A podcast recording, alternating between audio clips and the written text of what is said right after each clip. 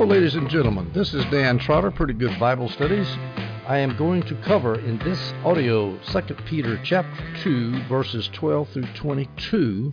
I'm going to call this False Prophets and Teachers Part 2. Part 1 was our context, verses 1 through 11 of 2 Peter 2, where Peter unloads on false prophets and teachers. He cont- continues his Jeremiad against these nasty people in the last 11 verses of the chapter. So we start now in verse 12, 2 Peter 2. But these people, like irrational animals, creatures of instinct, born to be caught and destroyed, speak blasphemies about things they don't understand, and in their destruction they too will be destroyed. The but there shows that these false teachers are in contrast to the angels mentioned in the previous verse, verse 11, the good angels who didn't slander heretics. I guess I should read verse 11 for you so you can see what that is. However, angels who are greater in might and power do not bring a slanderous charge against them before the Lord. Do not bring a slanderous charge against the glorious ones. That's a complicated scripture. Many people say that means that uh, angels do not bring a slanderous charge against evil angels by going to Jude and seeing the parallel passage where you don't have Michael slandering Satan when he was fighting with him over the body of Moses. Now that's a whole bunch of complicated stuff, but the point is is compared to these these angels, godly angels, who don't bring a slanderous charge against the glorious ones, whoever the glorious ones are, these good angels, in contrast to them, we have these people like irrational animals, these false teachers, creatures of instinct born to be caught and destroyed. Now, Peter calls these false teachers irrational animals. He might be poking fun at them, ironically, as the NIV Study Bible points out, because these proto Gnostic heretics that Peter was dealing with may have been boasting in their superior elitist knowledge as Gnostics always did. They're creatures of instinct, brute beast, have no capacity for rational thought. And this is possibly another jab at the proto Gnostics who claim to have knowledge. No, they're just wandering around like animals following their instincts, not thinking because they're too dumb to think. And of course, irrational animals, creatures of instinct, are like wild animals, and when they're caught, they're destroyed, like a tiger that's threatening to kill you or a lion. That's what happens to wild animals. They're caught and destroyed. And that's what's going to happen to you too, heretics. You're going to be destroyed. Peter says that. Creatures of instinct born to be caught and destroyed. These feral blasphemers are going to be destroyed. They speak blasphemies about the things they don't understand.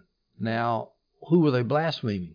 These false teachers. Well, they could be blaspheming angels, or actually what they could not be they might not be blaspheming good angels they might be elevating false angels gnostics tended to worship angels and by doing so they blaspheme god but if so they're they're talking about things they don't understand because they don't understand true angels colossians 2.18 let no man beguile you of your reward in a voluntary humility and worshiping of angels intruding into those things which he hath not seen talking about things you don't know about gnostics talking about angels, worshiping angels, and thus blaspheming God because they don't even understand the angels they claim to be pumping. That's a speculation, of course. Other people speculated they were speaking blasphemies about the civil authorities, saying we don't need to uh, obey the civil authorities, and they didn't understand true authority. They could be talking about church leaders, that they're blaspheming God because they're teaching disobedience to church leaders, or maybe even the gospel. They're preaching disobedience to the gospel, which of course they don't understand. But whatever it is, they're speaking blasphemies, and in their destruction they too will be destroyed. Now, that's a funny way of saying that. I became curious about that, so I looked up a, the NIV translation, which is more colloquial, and it just says, like animals, they too will perish. This, in their destruction, they will be destroyed. That sounds like a Hebraism to me. Kind of a funny way of saying it, but it's very poetic. In their destruction, they too will be destroyed. And the point is, he's mentioned destroyed twice and destruction once in this one little verse. These bad guys are going down, folks, and that's something that really ought to comfort us because I'm telling you, these these heretics that these cult leaders, these false teachers, enough to drive people who love the truth crazy. But they're going down. God will put up with it, but not forever. We go to 2 Peter 2:13. These false teachers suffering harm as the payment for unrighteousness when they're destroyed. They suffer harm the harm is extreme harm, they're, they're destroyed, as payment for their unrighteousness. You know, unrighteousness has with it its automatic punishment. Sin has itself as its punishment. You sin, and the thing that you do causes a breach in God's moral order, and then that thing come back comes back to bite you. For example, you smoke pot enough, how many brain cells you killed, or crack cocaine, or whatever. Let's say you knock up a prostitute and you catch an STD. It's just amazing how, if you really think about it, most bad actions in this world have bad consequences. It's the deceptiveness of sin that thinks you're going to get away with it and have a good time and nothing's going to come down the pike to harm you later. Oh, yes, it will. Well, these false teachers, I'm sure, didn't realize they were going to be harmed, but yes, they are. They're going to be destroyed. They considered a pleasure to carouse in the daytime. Most people carouse at night, but these people were so blatant and so egregiously awful that they caroused in the daytime. 1 Thessalonians 5 7 says this For those who sleep, sleep at night, and those who get drunk are drunk at night. So typically, people that carouse and get drunk do it at nighttime, but these people are so brazen about their sin, they're doing it, they're doing it in the daytime. They are spots and blemishes, delighting in their deceptions. Now, what kind of deceptions are they delighting in? Well, here's some options. Their deceitful lust. Ephesians 4:22. You took off your former way of life, Paul says to the Ephesians, the old self that is corrupted by deceitful desires. The flesh is deceitful. Riches are deceitful. The reason the flesh is deceitful is because it always feels good when you do it, but then afterwards, ooh, when you wake up like getting drunk, then the next morning you got a horrible hangover, that's typically the way sin works. Deceitful riches, Matthew 13:22. He also that received seed among the thorns is he that heareth the word, and the care of this world, and the deceitfulness of riches. Why are riches deceitful? Because when you got them, you think you're secure, and you're not. Your house sitting on its sand foundation is just waiting for the next flood to come along and wipe you out. Jeffrey Epstein was rich. He died a miserable existence in a jail cell in New York where his Procura pal alleged Procura pal pal Ghislaine Maxwell is running away. They arrested her in this huge mansion that she had bought because she's filthy rich. What good's it doing her now? Riches are deceitful. How about self deception? While deceiving others, they deceive themselves, Jamieson Fausset Brown say. So these bad guys, these bad teachers, are delighting in their deception. They think everything's fine. They like their lust. They like their riches. As they feast with you, that's the agape love feast they were doing. As John Gill says, these feasts were done in the home, so these heretics compounded their sin by entering into the intimacy, the most intimate aspects of believers' lives, as they seduced them to destruction. So the feast there is probably the agape love feast, the Lord's Supper which makes their sin even worse to pollute the Lord's Supper, the holy meal, as the Chinese call it. We go to verse 14, first, 2 Peter 2. They have eyes full of adultery and are always looking for sin. They seduce unstable people and have hearts trained in greed, children under a curse. The adulterer there is literally adulteress. They have eyes full of an adulteress. In other words, they got their eyes on a particular woman and thinking, ooh, I want to get her. They wanted sex with every woman they saw. I am speaking I am thinking now of a certain president of the United States, which we had two presidents ago. I think it was two presidents ago. I'm speaking in the summer of 2020. You can figure it out. I won't mention his name. But that gentleman would take anything from 18 to 80. He didn't know the difference between a woman and a lady. Always looking for sin. They just can't live without it. They seduce unstable people. Now, if Christians were stable, they wouldn't be seduced, by the way. But in other words, you do have a defense against these false teachers. Just don't believe what they teach. Well, how do I know what they're teaching is true or not? Study the Bible. Pray. You know, the fundamental things of the Christian life. Find Christian mentors who have your best interest at heart, who treat you like their spiritual children, and you're not going to go astray. But if you're unstable, you can get seduced by these creepy people. They have their hearts trained in greed. You know, they were they were in the Olympics of greed. They didn't just take greed nonchalantly. They trained for it so they could find more money and get more money. They were Olympic greed chasers, gold and girls. They have eyes full of adultery, girls, and they have their hearts trained in greed, gold. Those are the two of the famous three G's that will trip up ministers of the gospel. Gold and girls, and the other one is glory, seeking for pride. Now, the illicit desires for money and sex are quite prominently condemned in Scripture. I used to tell people, I have told people this you understand money and sex, you have got 95% of all the problems you'll ever face in life taken care of. Now, these bad guys, these false teachers and prophets, were children under a curse, Peter says. The Young's literal translation says children of a curse, and because of that, I guess that's probably one of those genitives, you know, subjective or objective genitives. You don't know which way to go with it. So Young's Literal just puts it down there in the genitive, children of a curse. But there are two options. It could be children who are cursed, and that's what the majority view is, because most of the English translations say they're children who are cursed. Gill suggests that it could be children that do cursing. Children of a curse, children who bring you a curse. Go either way. Either way is true.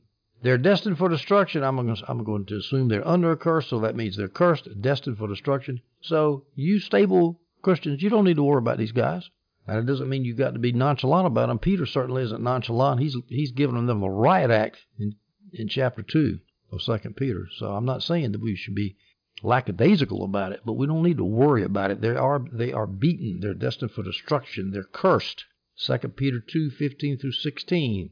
They have gone astray by abandoning the straight path, and have followed the path of Balaam the son of Bosor, who loved the wages of unrighteousness, but received a rebuke for his transgression. A donkey that could not talk spoke with a human voice and restrained the prophet's irrationality. Now this is the story, the famous story of Balaam the talking eh, Balaam, the false prophet, and his talking donkey. This, of course, is the story that skeptics love to throw at Christians. They say, see there, it's a fable, it's a fairy tale. Well, no, it's not, actually.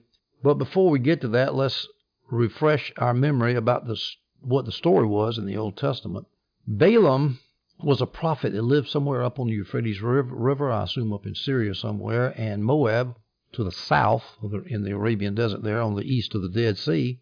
The king of Moab was facing a problem. He's got these huge mass of Israelites on his border, and he doesn't want them to go through. He's scared that he's going to get conquered. So he figures he'd hire Balaam for money, get Balaam down there from the Euphrates River, come down there to, to Moab and curse the Israelites. Well, what happened was he got he went on down there to curse the Israelites, and on the way his donkey stopped and complained to him. Numbers 22:28. Then the Lord opened the donkey's mouth, and she asked Balaam, "What have I done to you that you have beaten me these three times?" Balaam had beaten the donkey. so uh, Balaam uh, sort of was caught up by that, by that, and he ended up prophesying the truth instead of the error. But the point is, is that Balaam was looking for money. He he loved the wages of unrighteousness when he went down there to collect money from Moab to curse the Israelites. But instead, he got rebuked by God. And so the point is, you false teachers, you you loving all the money you're getting teaching this stuff and getting people to pay you for it. Well, guess what? God's going to kick you in your rear. You are headed for destruction. You are cursed. You are finished. That's what his point is. Now let's look at some details. Balaam said the son of Bosor, but actually in Numbers 22 through 24, in Numbers 22, more precisely, he's called Pethor, not Bosor. So there's some complicated reasons why that got changed. John Gill has a complicated explanation for the name change, which I didn't even bother to write down. It was so complicated. Adam Clarke says the difference in this name seems to have arisen from mistaking one letter for another in the Hebrew name. And, you know, that could be a manuscript problem. I don't know. It's a minor point. So Balaam, the son of Bosor of Pethor, you know, when you go from language to language, words get screwed up all the time. Like the city in China is Shanghai, but when it, we get to America, it's Shanghai. It's not Shanghai. And every time I hear Shanghai, my skin crawls because I got so used to hearing Shanghai the way it's supposed to be said. There is no Shang in Chinese. But Americans don't know that, and so they look at the English and they say Shanghai. Well, you know, that's the sort of thing that happens when you go from language to language over time. But at any rate, let's point out points of comparison between Balaam and the false teachers. First of all, false teachers wanted to extract money from naive listeners, as the NIV Study Bible says, just like Balaam got money for prophesying falsely over Israel. Jude 1 verse 11 mentions this. Woe to them, for they have traveled in the way of Cain, talking about false teachers. They have abandoned themselves to the error of Balaam for profit. Jude mentions the for profit. Peter mentions 2 Peter 2 verse 15 mentions the wages of unrighteousness. Isaiah 56:11 These dogs have fierce appetites they never have enough and they are shepherds who have no discernment all of them turn to their own way every last one for his own gain. So a lot of times you have leaders who are in it for the money. That's an old story, is it not?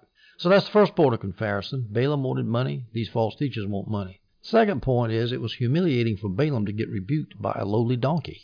The false teachers were just as stupid as Balaam was. If Balaam gets rebuked by a donkey, you false teachers are just as dumb.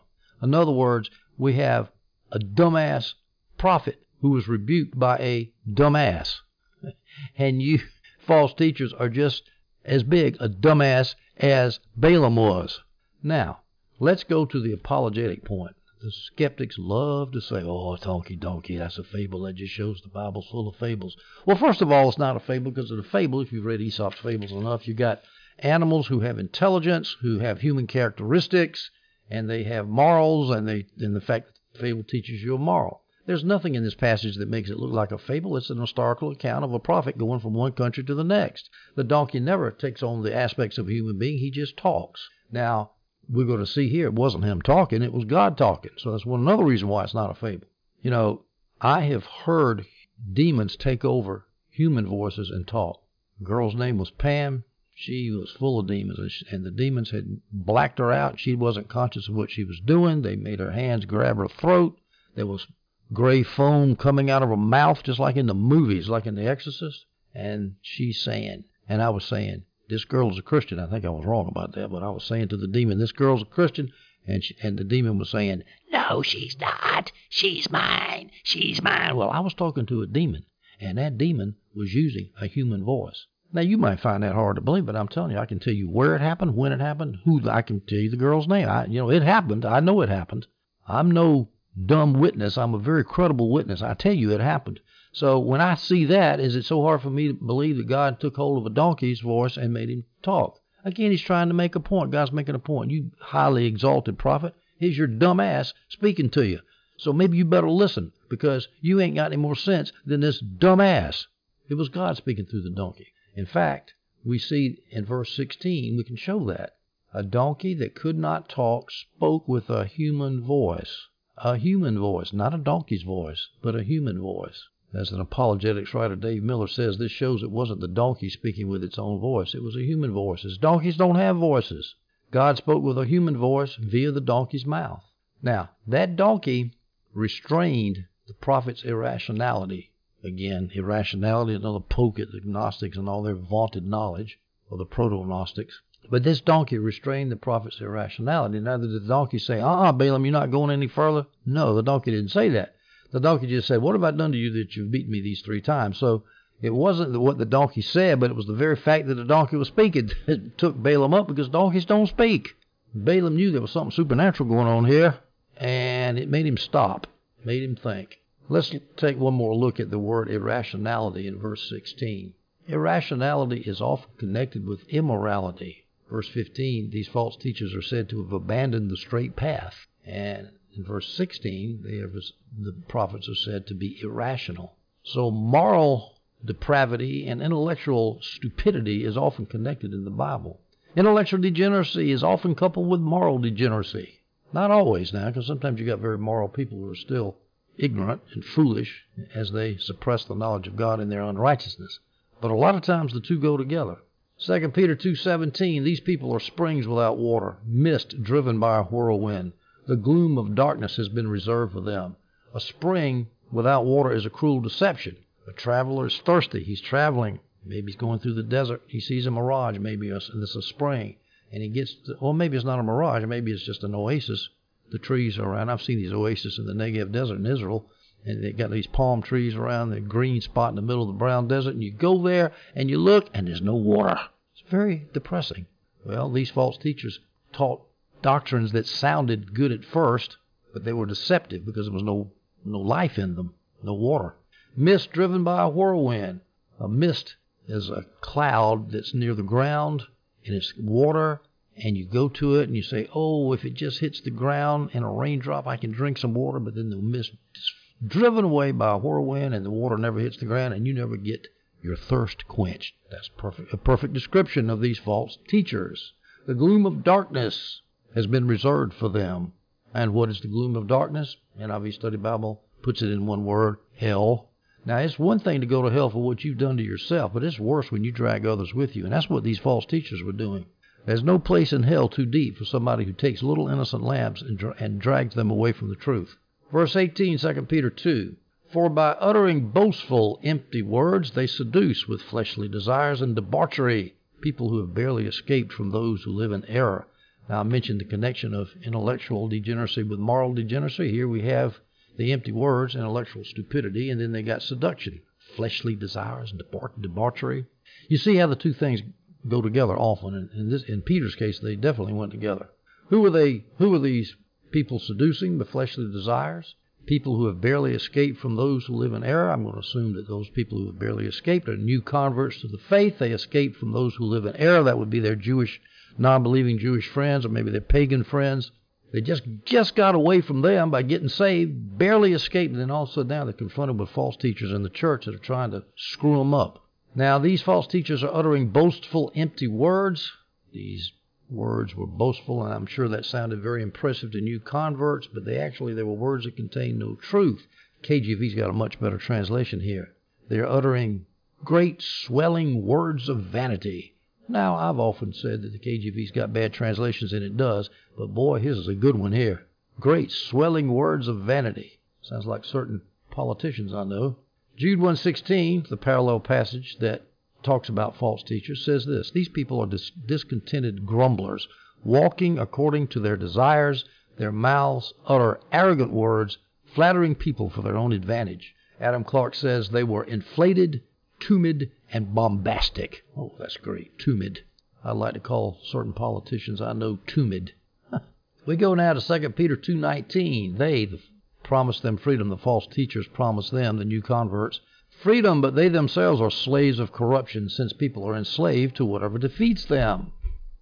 So the false teachers promise the new converts freedom, and that probably means freedom from moral restraints. Oh, you're free to have sex with whoever you want. You're free to ingest whatever drug you want. Wee! But they themselves who are doing that are slaves of corruption because sin creates, makes you a slave. It makes you a corrupt slave. It makes you a slave of corruption, which is leading to death. And eventually, the wages of sin is death. It the sin kills you. Watch enough tragic movies about drug addiction or wife abuse or domestic abuse or gambling or, you know, all those kind of things. And there's nothing but bad news that comes out of it, folks. Sin will kill you. People are enslaved to whatever defeats them. You get beaten by, conquered by sin, then you are enslaved to it. This, of course, is an ironic contrast to the freedom that these false teachers promised the new converts. They promised them freedom, but they were slaves. Here's an idea of slavery to sin. Romans 6:16. Don't you know that if you offer yourselves to someone as obedient slaves, you are slaves of that one you obey, either of sin leading to death or of obedience leading to righteousness, as Bob Dylan says. You got to serve someone. You got to serve somebody. You got you can either choose choose to serve sin and be a slave to sin, or you can be a slave to Jesus. You got your choice. You can either die, you can live. You got your choice. John 8:34 Jesus responded, "I assure you, everyone who commits sin is a slave of sin." You want to be a slave? Sin. Simple as that. People are enslaved to whatever defeats them, Peter says in verse 19, chapter 2. When one is defeated in battle, he becomes a prisoner of war, as John Gill and Adam Clarke say, and Peter is alluding to that. You get beaten by sin, you get captured, you're put in a POW camp. Verse 20, 2 Peter 2 For if, having escaped the world's impurity through the knowledge of our Lord and Savior Jesus Christ, they are again entangled in these things and defeated, the last state is worse for them than the first. Now, ladies and gentlemen, this verse, of course, is one of the most famous verses in the Bible. If you've ever been involved in Calvinist versus Arminian polemics, I'm going to try to lay out in an objective fashion as I can the contours of that controversy as it relates to this verse. This verse, at first glance, is very difficult for Calvinists, so this is one of the Arminians' favorite verse. First of all, well, here's what the problem is. It says, For if having escaped the world's impurity through the knowledge of our Lord and Savior Jesus Christ, that sounds like the false teachers used to be saved. Then they've again become entangled in all these things this immorality and false teaching, empty words, swelling words of vanity, and all that stuff, and sin and they become a slave of sin and get defeated, the last state is worse for them than the first, well, then it sounds like they're going to hell. They were saved because they had the knowledge of our Lord and Savior Jesus Christ in the first part of the verse, and the last part of the verse is they're going to hell. The last state is worse than the first. And so, in a superficial reading, the Arminians have a good time with that one. Well, I'm going to address this issue from the standpoint of a, of a Calvinist because that's what I am. I'm going to assume that one cannot lose his salvation. Now, there's a ton of other verses that say that. The most logical thing to me is look at a human analogy. If I have a son and he goes out and robs a bank, and I don't like what he does, but he's still my son, and think, think of the most heinous sin that that man can commit. He's still my son. Doesn't stop being my son. It's impossible. Likewise, once you get born again by the Word of God and the Holy Spirit comes in like sperm into your spirit like an egg, it creates a new man, a new creation. Are you telling me Jesus is going to kill his new creation? Now, he could chastise the fire out of you. Anybody who, who's been a Christian and, and backslidden knows how serious the chastening hand of God can be, but he's not going to kill you and destroy you and throw you in hell. So we're going to assume that. Let me just give you a couple scriptures about you can't lose your salvation. John 10:28. I give them eternal life, and again, what part of eternal do we not understand? If you know, if you get eternal life and you're saved, and then you're backslide and lose that eternal life, the eternal life's not eternal anymore, is it? So that means the life that you got at the very beginning of your life, of your spiritual life, was not eternal because it didn't last. Eternal life means eternal. I give them eternal life, and they will never perish ever. Okay, no one will snatch them out of my hand. Okay, now you know that's that's pretty strong. Romans 8:35 Who can separate us from the love of Christ? Can affliction or anguish or persecution or famine or nakedness or danger or sword? So, you know, if an Arminian wants to quote 2 Peter 2:20, I can quote these other verses too, you know. But we don't want to do that. We want to look at 2 Peter 2:20 on its own merits and try to see what Peter's talking about here. Now, first of all, this knowledge has a lot to do with how we approach this. If having escaped the world's impurity through the knowledge of our Lord and Savior Jesus Christ, is that saving knowledge? Well, if it is, the Calvinists are shot, right? Or is it mere intellectual knowledge? If it's mere intellectual knowledge, that means the false teachers were never saved to start with, and so their last state is worse for them than the first because they get greater condemnation, but they didn't lose their salvation. So you see, the Arminians will say that these Christians were already, these false teachers were Christians and then they backslid all the way into hell. And the Calvinists are going to say, no, they never were saved to start with. Well, as a preliminary matter, let me ask this question. The problem for the Calvinist how can mere intellectual knowledge cause one to escape the world's impurity? Because the verse says here, 220, First Peter, Second Peter, for if having escaped the world's impurity through the knowledge of the Lord Jesus Christ, that sounds like he's saved because he's escaped the world's impurity.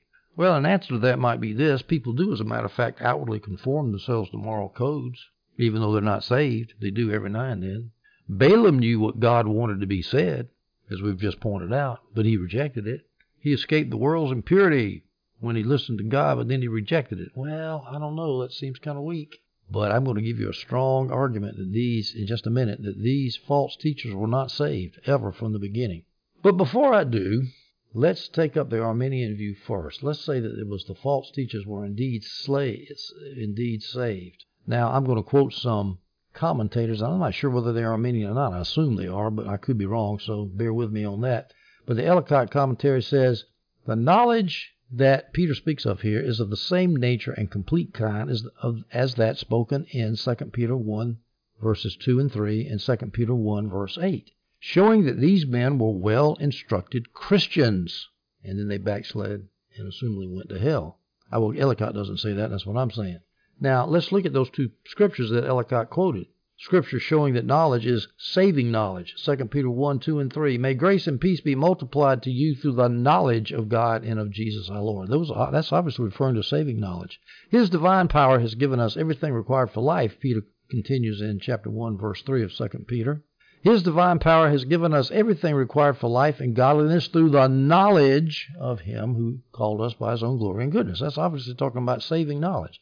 We look at verse 8, 2 Peter 1 For if you possess these qualities in increasing measure, they will keep you from being useless or unfruitful in the knowledge of our Lord Jesus Christ. So those are obviously saved. Now, here's another commentator, Cambridge Bible for Schools and Colleges, that supports Ellicott's view that this knowledge that's spoken of in verse 20, 2 Peter 2, is knowledge, saving knowledge of our Lord and Savior Jesus Christ. Here's what that commentator says, commentary says.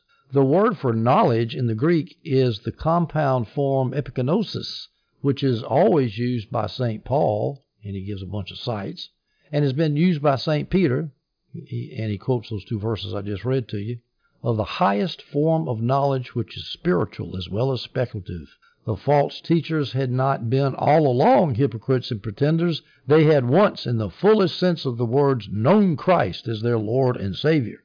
So you see, we have some heavy theological support that these believers were, excuse me, that these false teachers were at one time believers. Well, let's just give the Arminians that. It doesn't say that these Christians went to hell. It just says their last state is worse for them than the first.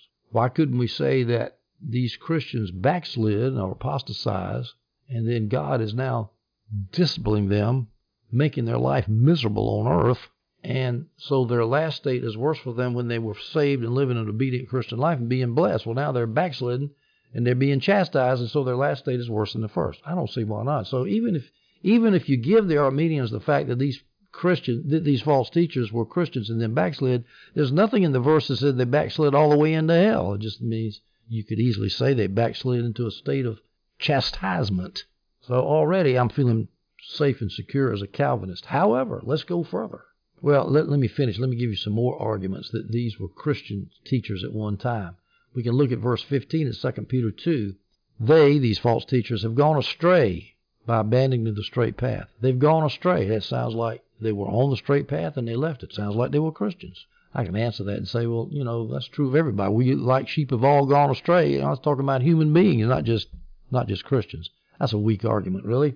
2 Peter 2.22, It has happened to them according to the true proverb, a dog returns to its own vomit. Now here's another argument that the false prophets were Christian. A dog returns to its own vomit. It sounds like he at one time was not eating his vomit. He was saved, and then he returns to his own vomit. This sounds like a Christian who starts licking up his own vomit, the vomit being a symbol of his sin that he had before he was saved. So a dog returning to his own vomit sounds like he's returning to a non-saved state just like a sow wallowing in the mud. A washed sow returns to wallowing in the mud. He's saved, and then he goes back to wallowing in the mud, so he's unsaved. But that doesn't mean that. It just means that he, the Christian is wallowing in sin. It doesn't mean he's going to hell. It just means he's backslidden. So those two arguments aren't very strong. But the arguments for not, but from the word knowledge are strong. The arguments that Ellicott and the Cambridge Bible for Schools and Colleges use that say that that knowledge that these people these false teachers had used in order to escape the world's impurity, that knowledge shows that that was true saving knowledge. Now, let me, I failed to read this to you here from a man who actually, excuse me, a website that actually believes that that knowledge is not saving knowledge, but is not, but is, um, you know, mere intellectual knowledge. But he makes the point about backsliding. And this is the point I want to make too that let's just assume that these false teachers were Christians and let's assume they were being backslidden. Is that plausible? Well, this is what this website, learnthebible.org, says, quote, This is a tricky subject, since the Bible does teach the possibility of true believers going through a time of backsliding. However, God assures us that true believers who backslide will be beset with the chastening hand of God and will never be able to rest in their backslidden condition. For whom the Lord loveth, he chasteneth and scourgeth every son whom he receiveth. That's Hebrews 12:6. So this website's position is that yes, it is backsliding. Well, his position was it's not backsliding because it looks like they went to hell, and so uh, no no Christian that's ever chastised by the Lord is going to go to hell. He's he's going to repent eventually. Yeah, but it doesn't say that they backslide going to hell. It just says the last state is worse for them than the first. That's just an assumption to say that people are going to hell when they backslide. So I still say that it's possible that these people could know Jesus and backslide. Their situation is now worse than before they backslid, but they're still not going to hell. So I, even on the Arminian assumptions, Calvinism is not defeated, in my humble opinion. Well, now let's go to your typical Calvinist argument, though, which is is that these false teachers were never saved. And let me quote the, fam- the favorite Calvinist verse, uh, one of the favorite Calvinist verses, 1 John 2:19. They went out from us, but they did not belong to us. For if they had belonged to us, they would have remained with us. However, they went out so that it might be made clear that none of them belongs to us, which that just shows that you got false hypocrites in the church all the time. So those guys that John was talking about had to conform to Christianity enough to fool the Christians. So they look like Christians, but they really aren't. Now, let me give you the Calvinist argument that the, this knowledge that these false teachers had, this, this knowledge of Jesus Christ, was not saving knowledge. And I think you'll be surprised at how strong this argument is. First of all, Scripture never compares Christians to dogs and pigs, as we mentioned in verse 22. Dog returning to his vomit and a washed pig returning to the mire. Well, that's sort of a weak argument, but let's look at the context, which is a lot stronger. So we're going to say these false teachers are Christians. Here's how they're compared to in verses all around our passage here in 2 Peter 2.20. They're called false prophets, false teachers, damnable heresies, denying the Lord that bought them. They are subject to swift destruction. They they walk in pernicious ways. The, the way of truth They speak evil of the way of truth. They are covetous. They are covetous. They feign words. They are subject to judgment and damnation. They are compared with demons. They are compared to Noah's day, the world of the ungodly. They are compared to Sodom and Gomorrah. They are said to walk in the filthy walk of the wicked. They practice unlawful deeds. They are reserved for punishment as unjust. They walk after the flesh. They despise government. They're presumptuous. They're self willed. They speak evil of dignities. They are like brute beasts. They are destroyed. They speak evil. They shall utterly perish in their own corruption. They win the reward of unrighteousness. They are like those who riot. They are spots. They are blemishes. They are deceived with their own deceivings. Their eyes are full of adultery that cannot cease from sin. They beguile unstable souls. They are cursed. They have forsaken the right way. They've gone astray. They're wells without water. They speak great swelling words of vanity. They're wanton and they're servants of corruption. Now I ask you, does that sound like a Christian? QED. Of course not. Doesn't sound like a Christian at all. Here's some other uh, ancillary arguments. Verse 20, Peter says, our, when he says the knowledge of our Lord and Savior Jesus Christ. He would have said there if he was referring to Christian false teachers, backslidden. For if having escaped the world's impurity through the knowledge of their Lord and Savior Jesus Christ, they are again entangled. But he says, our Lord and Savior, the knowledge of our Lord and Savior Jesus Christ, as in us Christians, we have a knowledge of Jesus, but the false teachers do not. So it's ours, not theirs. That's a little bit weaker argument, but it, it is something worth pointing out. Now, here's another argument about know. The word is epignosis, which is an intensive form of gnosis, which means to know. That know, it is used of knowing God personally, or knowing like Adam knew Eve, they knew him, she knew him, he knew her sexually, which is personal, not academic. That's true, but know or epignosis, gnosis and epignosis are often used of non-saving knowledge. Now, the definition for epignosis, the word that's used here in 2 Peter 2.20 is this, quote, from Thayer's lexicon, quote, precise and correct knowledge used in the New Testament of the knowledge of things ethical and divine. It's just knowledge, academic knowledge, objective knowledge, not personal knowledge. Now, I'm going to read some other scriptures, five of them, to show scriptures which refer to non-saving knowledge. James 2:19 The devils believe that there is one God. Mark 1:24 I as a demon speaking, I know thee who thou art, the holy one of God. I know you, Jesus. Was the demon saved? Mark 134, Jesus suffered not the devils to speak because they knew him. Oh, the demons believed in Jesus, really? Mark 5, 6 through 7, a man possessed with legion devils worshipped Jesus, saying, Jesus, thou son of the most high God. Well, he not only knew Jesus, he worshipped him. Did he believe? Was he saved? Acts 16, 16 through 18. A woman possessed with the spirit of divination said of Paul repeatedly, These men are the servants of the Most High God, which show unto us the way of salvation. Then he cast out that spirit. Those demons confessed that Jesus had the way of salvation. Did they know him personally? No. So knowledge and related words show that some people can say they're Christians and act like they're Christians, but not really be Christians. And when we look at all the bad things that are said about these false teachers, they weren't Christians. And so then, if they weren't Christians, the last state is worse for them than the first. The first state was they're living on earth in sin, and the last state is they go into hell, which is worse than living on earth in sin. All right, I think that takes care of it. But now I had another thought. What if Peter here in 2 Peter 2.20 is not talking about the false teachers? What if he's talking about the new converts that were being seduced, about to be seduced by the false teachers? So we would read it this way, for if having if these new converts, having escaped the world's impurity through the knowledge of the Lord when they first got saved, they are again entangled in these things and defeated by listening to these false teachers, the last state is worse for them than the first. In other words, they were saved, they were new babes in Christ, and then they got seduced, and now their last state, living in a state of deception, is worse for them than the first when they were babies. I quite frankly think that could very well be what Peter meant, although I have not found one commentator to agree with me. Not that I've read every commentator in the world. Maybe there's somebody out there, but I hadn't found it. And when I say that, I mean I haven't even found one commentator that even mentions it. So this is my idea, and I'm afraid of creative theology the way I'm afraid of creative accountants. So just take that with a grain of salt, but it might be worth looking into. Now, I will give you a problem with this interpretation, which I think is probably kills the interpretation Verse 21 says this For it would have been better for them not to have known the way of righteousness than, after knowing it, to turn back.